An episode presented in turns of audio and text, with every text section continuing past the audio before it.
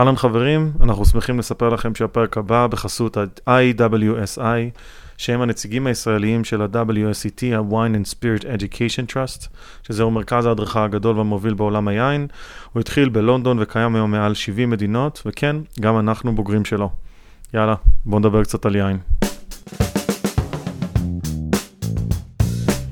אהלן חברים, ברוכים הבאים למוצר צריכה בסיסי, אהלן גיא. היי רע. מה קורה חבר? מה שלומך? וואי, מצוין, מעולה. תקשיב, הגעגועים רק הולכים וגדלים כל הזמן. תשמע, זה... אני חושב שאנשים לא מבינים שאנחנו מקליטים פרקים על גבי פרקים, במרחקים עצומים אחד מהשני, ו... תשמע, נראה לי ששנינו מסכימים לא פשוט להקליט ככה פרק שלם בלי לראות פנים של בן אדם, אבל אנחנו מנסים לעשות עבודה טובה. כן, כן, ואיכשהו יש משהו שמחבר אותנו, אני חושב שזה גם היין וגם עוד דברים שמסביב, וזה מעניין, לי נורא מעניין, כי אני שומע כל הזמן ממך על מה שקורה איתך בעולם, ואתה רואה זוויות אחרות של העולם, ובסופו של דבר, עם הרבה כבוד למה שקורה פה בישראל, אנחנו מיקרוקוסמוס, אנחנו עולם קטן, חלק קטן מתעשיית היין העולמית, אבל מאוד מאוד מעניין לשמוע ממך קצת על מה קורה בעולם. כן, ומהצד השני אני ממש נהנה לשמוע ככה, אתה יודע, זה עדיין החצר האחורית שלי והמקום שהוא בית בשבילי, ישראל, אז באמת כיף כל הזמן להתעדכן. והאמת היא שהפרק הזה הוא פרק שאנחנו הרבה יותר משוחררים ממנו, אם בדרך כלל אנחנו עושים פרקים ויושבים ולומדים ומוכנים כדי להיות הכי הכי בקיאים בחומר, היום אנחנו יושבים עם קערת פופקורן חם וכוס יין. תשמע, רוב הלימודים שלנו באמת כרוכים בספרים, וכאן סביבי כרגע יש כמה ספרים על השולחן של לימודים והמון תיאוריה ומידע. כאן הלימודים, אם אפשר לקרוא לזה ככה, היו לשבת ולראות סרטים. נכון, אז בוא נתחיל, בוא נצלול לתוך הסרט, ואני חושב שאם אנחנו מנסים לחלק את זה, בוא נגיד, לכמה סוגים של סרטים שיש, אז בעצם הפרק שלנו יתרכז בסרטים שנעשו על יין, ואחד הדברים שאני חושב שאפשר לחלק אותם, שנראה לי אפשר לסכם את זה בצורה פשוטה, זה סרטים לא טובים, וסרטים טובים, שהם חלקם דוקומנטריים או חלקם סרטים הוליוודיים, שיש חלק מהסרטים שמשלב את שניהם ביחד, שזה בעיניי התמהיל האידיאלי. כן, כן, אני רוצה להוסיף למה שאמרת, אני מסכים לגמרי לחלוקה הזאת של סרטי קולנוע שיש, שקשורים ליין, יש את הלא טובים, את הטובים הדוקומנטריים, הטובים ההוליוודיים, ויש קטגוריה רביעית שגילינו במסגרת הרבע המחקר שעשינו. בעניין יש סרטי אימה של יין, אמיתי לגמרי. סרטי זומבים הגיעו גם ליין, אז אם אתם מאוד מאוד מאוד רוצים גם אימה ביין, יש סרט צרפתי, להגיד נהדר זה לא יהיה לדבר אמת, אבל שנקרא המוות של הענבים, The Grapes of Death, סליחה, ענבי המוות. זה השם שם אפילו יותר טוב, כן. ואני לא הצלחתי לראות את כולו, אבל אתם מוזמנים לנסות ולספר לנו איך היה. בואו ברשותך נעבור ליותר טובים. אכפת לך לספר על, אנחנו אולי נעלה את זה לקבוצה, אבל אכפת לך רגע לספר לתאר את הפוסטר של הסרט? וואו, תשמע, אחד הטובים שראיתי. שוב, פוסטר מאויר ידנית, שנות ה-70, עם אגרוף שמועך משהו שהוא בין אישה לאשכול ענבים, ומתוך זה יוצא אסיס, תירוש ענבים, והתיאור של הסרט זה שהוא מתרכז באישה צעירה שנחלט בכפר שבו מרססים קטלניים, הופכים את היושבים בכפר לזומבים אגרסיביים. כאן אז עלילה ממשיכה. וואו. טוב, אז אם נהיה רגע לשנייה אחת ממוקדים, נסיים את האנקדוטה הקומית, אני חושב שיש, הייתי רוצה אולי למקד אותך בארבעה סרטים. אנחנו ניתן עוד הרבה מאוד סרטים שראינו או שלא ראינו או שאנחנו רוצים לראות, אבל אני חושב שיש ארבעה סרטים שהם מאוד משמעותיים, והראשון ביניהם שבעיניי שינה אפילו את עולם היין בצורה מובהקת, זאת אומרת לא רק ברמת הסרט ששינה משהו ברמת הסרט מעניין ומרתק, זה סרט שממש פגע ושינה את תעשיית היין העולמית, וזה הסרט Sideways, דרכים צדדיות. כן, כן, כן, בהחלט. Sideways הביא בפעם הראשונה למסך את עולם היין והביא אותו לפרונט של המסך. זה אמנם לא הסרט הראשון ששילב יין, והיו גם סרטים יותר טובים אלה של שנות ה-70. היה את נשיקה צרפתית עם מג ריין, שנות ה-90. היו סרטים נוספים לפני Sideways, אבל Sideways ב-2004, פעם ראשונה שסרט מתמקד ביין. בקצרה, אם מישהו לא ראה את הסרט הזה, זה שני חבר'ה אזור גיל 50, שאחד מהם עומד להתחתן, והם יוצאים למסיבת רווקים, לסיור, אני חושב שרשמית הם קוראים לזה נאפה, אבל אתה תיקנת אותי שזה קורה בסונומה, נכון? זה קורה גם בסונומה וגם בנאפה, כן, הם מטיילים שם בכל האזור. אוקיי, והולכים וטועמים יינות, ומדברים על יין, ואחד הדברים שהם עושים, ובאמת פעם ראשונה שרואים סרט על יין, איכשהו משפיע על התעשייה, ובעצם מהקולנוע מגיע לחיים האמיתיים, הם לא כל כך אוהבים מרלו. כן, האמת היא שזה פעם ראשונה שרואים בסרט איך לטעום יין, או איזה אלמנטים מאפיינים, משהו שהוא יותר מקצועי, שהגיע לסרט ונתן לאנשים קצת איזושהי זווית שונה לטעימת יין. ואגב, הסיפור עם המרלו הוא סיפור מדהים, כי בעצם כל הסרט הם מפארים את הפינו נואר, או מפארים כמה זני ענבים, אבל אחד הדברים המאוד מאוד חזקים זה מרלו, שהם לא אוהבים אותו, שהם לא תואמים אותו, או רק לא מרלו. יש לזה שני סיפורים שמאוד מעניינים שהייתי רוצה לחלוק איתך. הראשון הוא שבעצם אחרי הסרט הזה ב-2004, תעשיית היין האמריקאית חטפה מכה אדירה. הם ירדו ב-80% בכמות מחירת היינות שכתוב עליהם, או שהם היו על בסיס מרלו. עכשיו, האמריקאים ממש ממש ממש לקחו את זה ברצינות, והייתה מכה מאוד מאוד קשה, שאגב, עד היום, ימינו, אנו, באנו, 14 שנה אחרי הסיפור הזה, עדיין יש אנשים שלא שותים מרלו בגלל הסרט הזה.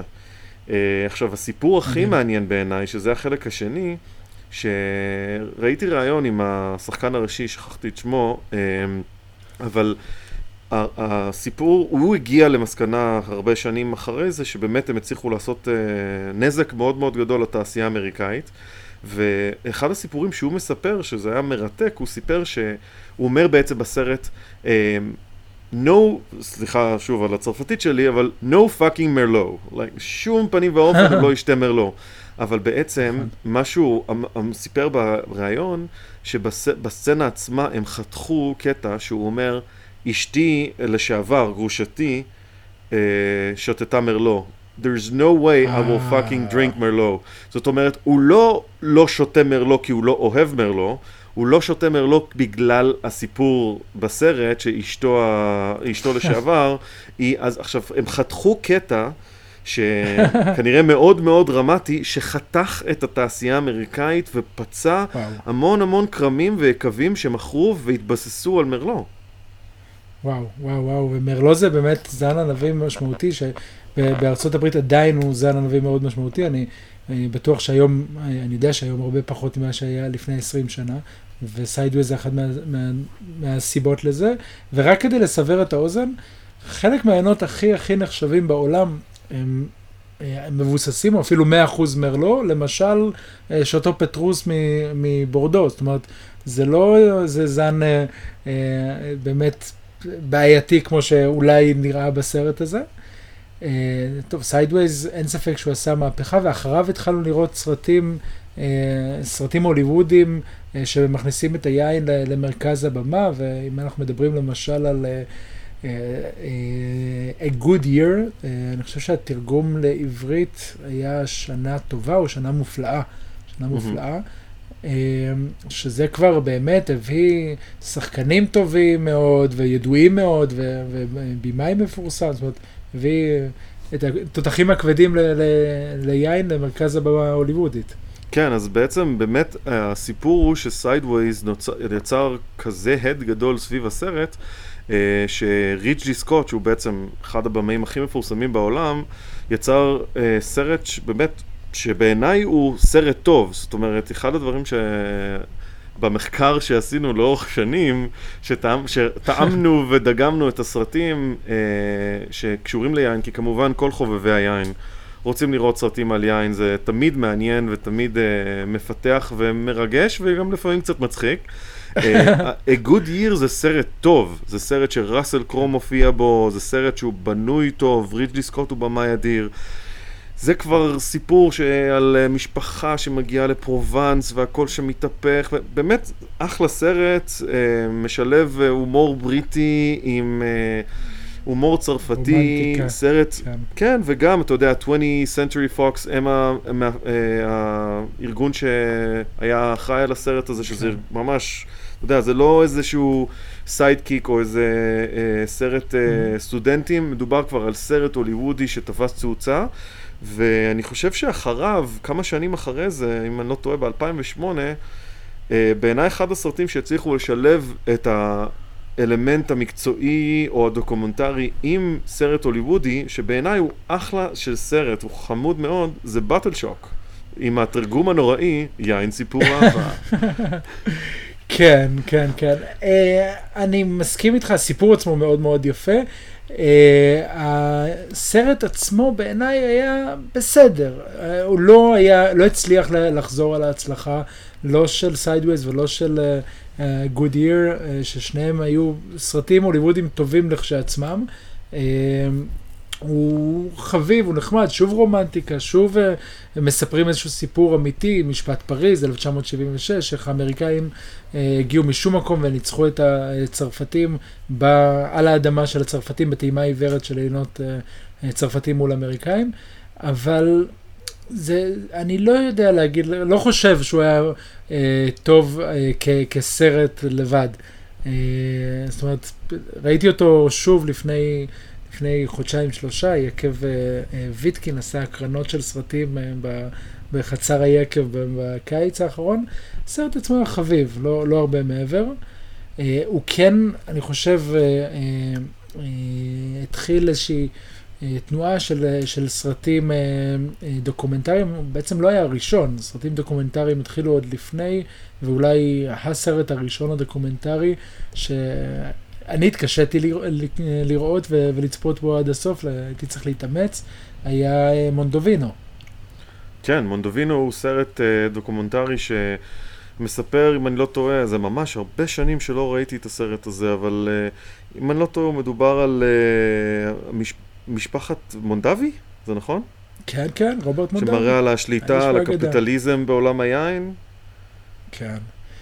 כן, כן, מונדובינו, סרט דוקומנטרי עם המון צילומים מהשטח, עריכה קצת מאתגרת והרבה מסביב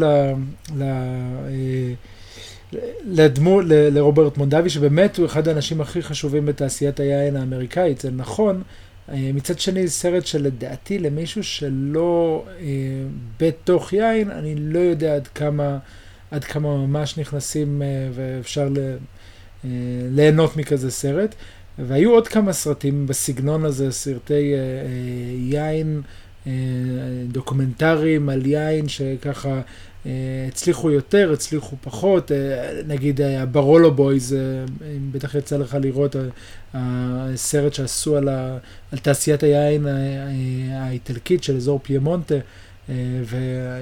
וצילמו אותם, וסרט שאותי נורא נורא עניין, כי זה אנשים נורא מעניינים שעדיין אפשר לפגוש אותם ולראות אותם בברולו ובברברסקו, ולפגוש את האנשים ולראות מהפכה שקרתה, וזה משהו שהוא מצד אחד סרט על ההיסטוריה, אבל ההיסטוריה קרתה לפני 20 וכמה שנים, 30 וכמה שנים. הסרט עצמו קשה לצפייה. אם אנחנו מדברים על דוקומנטרים שהביאו את הקולנוע חזרה, זאת אומרת, שכן הצליחו לגעת באנשים, אני חושב יותר, אנחנו מדברים בעיקר על סרט אחד שיצא כבר לפני 6 שנים, שנקרא סום. כן, וסום בעצם בעיניי אחד הסרטים הטובים שיצרו. אגב, להיות כן לחלוטין, אני לא כל כך התחברתי לסרט השני, ואני עדיין לא צפיתי באחרון שבאמת יצא עכשיו בהקרנת בחורה שה-WSI הקרינו את זה אצלם במשרדים, שהבנתי שהאירוע מקסים, אבל הרעיון באמת של סום הוא...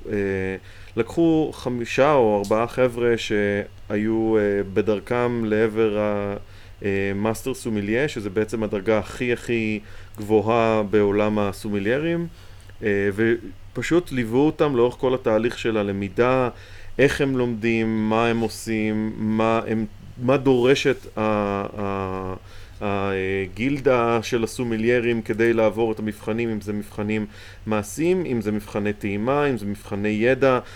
סרט שבאמת, אתה יודע, אני הרגשתי שישבתי ממש על הקצה של הכיסא במתח. הצליחו באמת אותי באופן אישי, בגלל גם שאני עברתי מבחנים כאלה ואני מאוד מאוד מתחבר לזה. זה היה באמת, לקחו את זה צעד אחד קדימה והצליחו ממש להביא את האנשים לקצה גבול היכולת, וזה היה מדהים לראות אותם נכשלים ומצליחים. כן, כן, כן. סום אחד יצא ב-2012, היה בעיניי סרט נהדר לכשעצמו. אדיר. ומעניין אנשים, ושמעתי גם אנשים שיין לא בעיקר העניין שלהם, שזה עניין אותם, שישבו וראו ונשארו עד הסוף. זה פתח אנשים להבין באמת מה המאמץ העילאי שאנשים צריכים להגיע, ואיזה יכולות טכניות וידע וניסיון צריכים בשביל להצליח להגיע לאחוז בנקודות החשובות האלה של הסומליירים המובילים בעולם, שבעיניי זה פשוט היה איזשהו פתרון למשהו שאנשים לא כל כך ידעו מה התפקיד של הסומילייה, או מה הוא עושה שם, או מה ההכשרה שלו, או מה הוא צריך לדעת, ובעצם הצליחו להבין לראשונה ככה בצורה מאוד מאוד מסודרת ומובנית על מהו סומילייה. כן, כן, אני בטוח שגם אתה נתקלת בזה יותר מפעם אחת, שאתה חוזר ואומר, עבדתי קשה, אומר לך, מה, שתת יין? כאילו, מה אתה כבר עושה? אז כן, זה מאתגר להיות סומליה, ואז 3 שנים מאוחר יותר יוצא סום 2, שנקרא Into the Battle, ואם אחד מדבר ממש על איך הופכים להיות סומליה,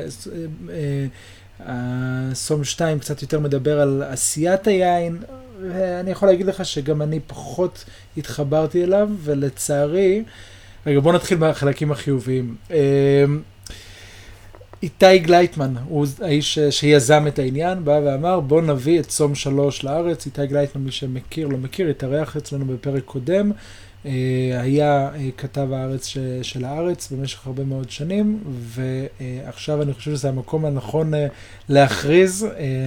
לפני ממש כמה ימים עלה לאוויר אתר היין החדש של איתי גלייטמן, אתר ביקורת היין ש...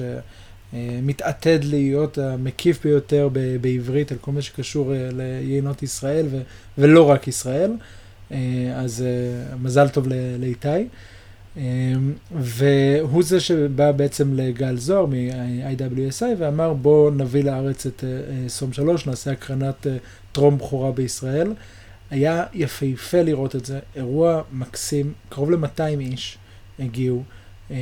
היו שם קבלת פנים עם פופקורן ויין וכל העניינים האלה, ומאורגן מקסים, באמת היה נהדר. הבעיה הגדולה עם הערב הזה הייתה הסרט בסופו של דבר, כי הסרט עצמו, אני מאבד את הפוליטיקלי קורקט, אבל הסרט עצמו הרגיש קצת כמו קבוצה של אנשי יין שעושים נעים אחד לשני, וכל אחד מספר כמה השני טוב.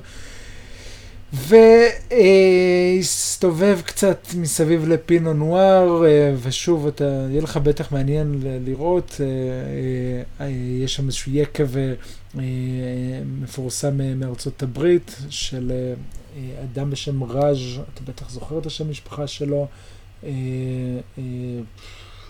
ברח לי השם של היקב, משהו דקלו, שמייצר באמת יינות פינו נואר מאוד מאוד מאוד טובים, והוא יכיר אנשי יין בעולם, והגיעו מבקרי יין נחשבים בעולם, וסומליירים, ועשו להם טעימות עברות של בורגונים מול היין שלו, לא איזה משהו שבאמת השאיר לי טעם של עוד. אז בוא ברשותך נעבור מהר לאיזשהו סרט אחר ככה נחמד יותר, גם דוקומנטרי. יצא לך לראות את Red Obsession? בוודאי. יצא, יש שני סרטים שהאמת היא שהם די מזכירים לי אחד את השני, והוא דווקא בכיוון הפחות חיובי של עולם היין. Red Obsession מספר על ההשתלטות האדירה של העולם האסיאתי על יינות גדולים או יינות מפורסמים. באמת סרט דוקומנטרי מרתק. השני, אני לא זוכר, זכור לי משהו כמו ענבים rotten sour grapes. sour grapes. יפה. שזה מדבר על גם על הצד הפחות יפה של תעשיית היין, של חיקויים ורמאויות וכל מיני אנשים שנוכלים שהצליחו להכניס לכל מיני טעימות פומביות או מחירות פומביות יינות שהם לא באמת, אנשים שמצליחים להגיע לרמה שהם כל כך מצוינים ביכולת טעימה שלהם, והם עשו בלנדים של כל מיני יינות כדי לייצר משהו שמאוד מאוד דומה ליין גדול ספציפי מפורסם שעולה הרבה מאוד כסף. הצליחו להגיע לרמה של ממש לחקות את התווית בצורה מיטבית, ורק פגמים מאוד מאוד קטנים בעבודה שלהם הצליחו לעלות על הרמאות שלהם, ובאמת סרט מאוד מאוד מעניין. האמת היא שאנחנו היום בפרק קצת יותר קצר, אז אנחנו לא נספר את כל הסרטים. זהו, רק ברשותך עוד איזה מילה וחצי על סאור גרפס, כי באמת סרט מאוד מאוד חשוב שקצת זעזע את אנשי היין, אני חושב, בעולם. סאור גרפס יצא לפני 2 ובעצם היה תוצאה של מחקר של כמה וכמה שנים, ובעצם עקבו אחרי בחור בשם רודני, עוד רגע אני זוכר בשם משפחה שלו, אבל הוא נחשב היום למזייף היין הגדול ביותר בעולם. הוא יושב בכלא עכשיו. כן. הוא יושב בכלא, נשפט לדעתי לכמה שנים בודדות, והוא לא... הוא לא גילה חלק מהדברים, ומדברים על זה שהוא כנראה יצא מהכלא ו... מחכה לו בוכתה של כסף. כן, נגיד, כן, בדיוק. זה סרט מאוד מאוד מאוד מאוד חשוב. אנחנו, שתבין את המספרים, הערכות מדברות שמתוך מה שהוא ייצר בשנים של הפעילות שלו, עבד קצת יותר 10 שנים, מה שהוא ייצר זה עוד משהו כמו $500 מיליארד שווי של יין מסתובב בשוק של יינות מזויפים. עדיין נמצאים שם בחוץ. $500 מיליארד עדיין נמצאים, כן. אלה הסדרי גודל שאנחנו מדברים עליהם. אנחנו מדברים על, יצא לי לפגוש ביוני האחרון את אחת הנשים החשובות ביותר, שרלוק הולמס של היין, שהייתה חלק מהצוות שבעצם זיהה אותו, שמורין דוני קוראים לה, אם אני זוכר, הוגה נכון את השם שלה. היא הייתה בצוות שגילה את הבן אדם וזיהה, ושאלת איך זיהו אותו, אז מסתבר שהמקום שהוא נפל בו בסוף, זה גם קצת ככה הוליוודי בסוף איך הוא נפל, מסתבר שהיה איזשהו יין שנמכר של, לא זוכר את השם, איזשהו יקב בורגונדי מאוד מאוד ידוע ונחשק, משנת 67, שנמכר בהרבה מאוד כסף, ואז בקריסטיס או בסוטביס, באחד מבתי המחירות הכי נחשבים בעולם, ובעלים של היקב התקשר ואמר, אין יין כזה, הוא לא עשה יין באותה שנה. כן. אז ככה הוא נפל. אבל זה היה חתיכת זעזוע בענף היין. כן, ובאמת אנחנו לקראת סיום, ואני, הסרט האחרון שיצא לי לראות, זה סרט שנקרא You Will Be My Son, סרט שוב, אגב, חשוב לי להגיד שגם לגבי באטל שוק, זה באמת לא סרט גדול, זה סרט הוליוודי מתקתק. הסיבה שאני כן התחברתי אליו הוא זה שהוא נותן איזשהו... הוא מצליח להעביר איזושהי תחושה, הוא מצליח לקחת אותך חזרה בזמן, אפילו אם זה סיפור אהבה כזה ונשיקות והוליווד וזירה ועניינים וכל, ממש, זה ממש the whole nine yard הסרט הזה מבחינה הוליוודית, אבל הוא מצליח להחזיר אותך חזרה לסיפור הזה של הטעימה החשובה שהייתה בשיפוט של פריז, וגם הסרט הזה, You Will Be My Son, עושה את אותה פעולה בעיניי. זה סרט שמספר על המתחים בין המשפחה של אבא שהולך לפרוש, שהוא בעל של קרם ויקב, הבן שלו הוא לא ממש, בוא נגיד, לא אגדה, והוא לא כל כך מתחבר לאיך שהוא תואם ואיך שהוא, מה שהוא רואה ביין, ו... בא איזה חבר או בן של מישהו שהוא שותף העסקי שלו, שהוא חוזר מקליפורניה והוא מתלהב ממנו ורוצה שהוא ינהל את העסק ולא הבן שלו, וכל המתח הזה בין כולם.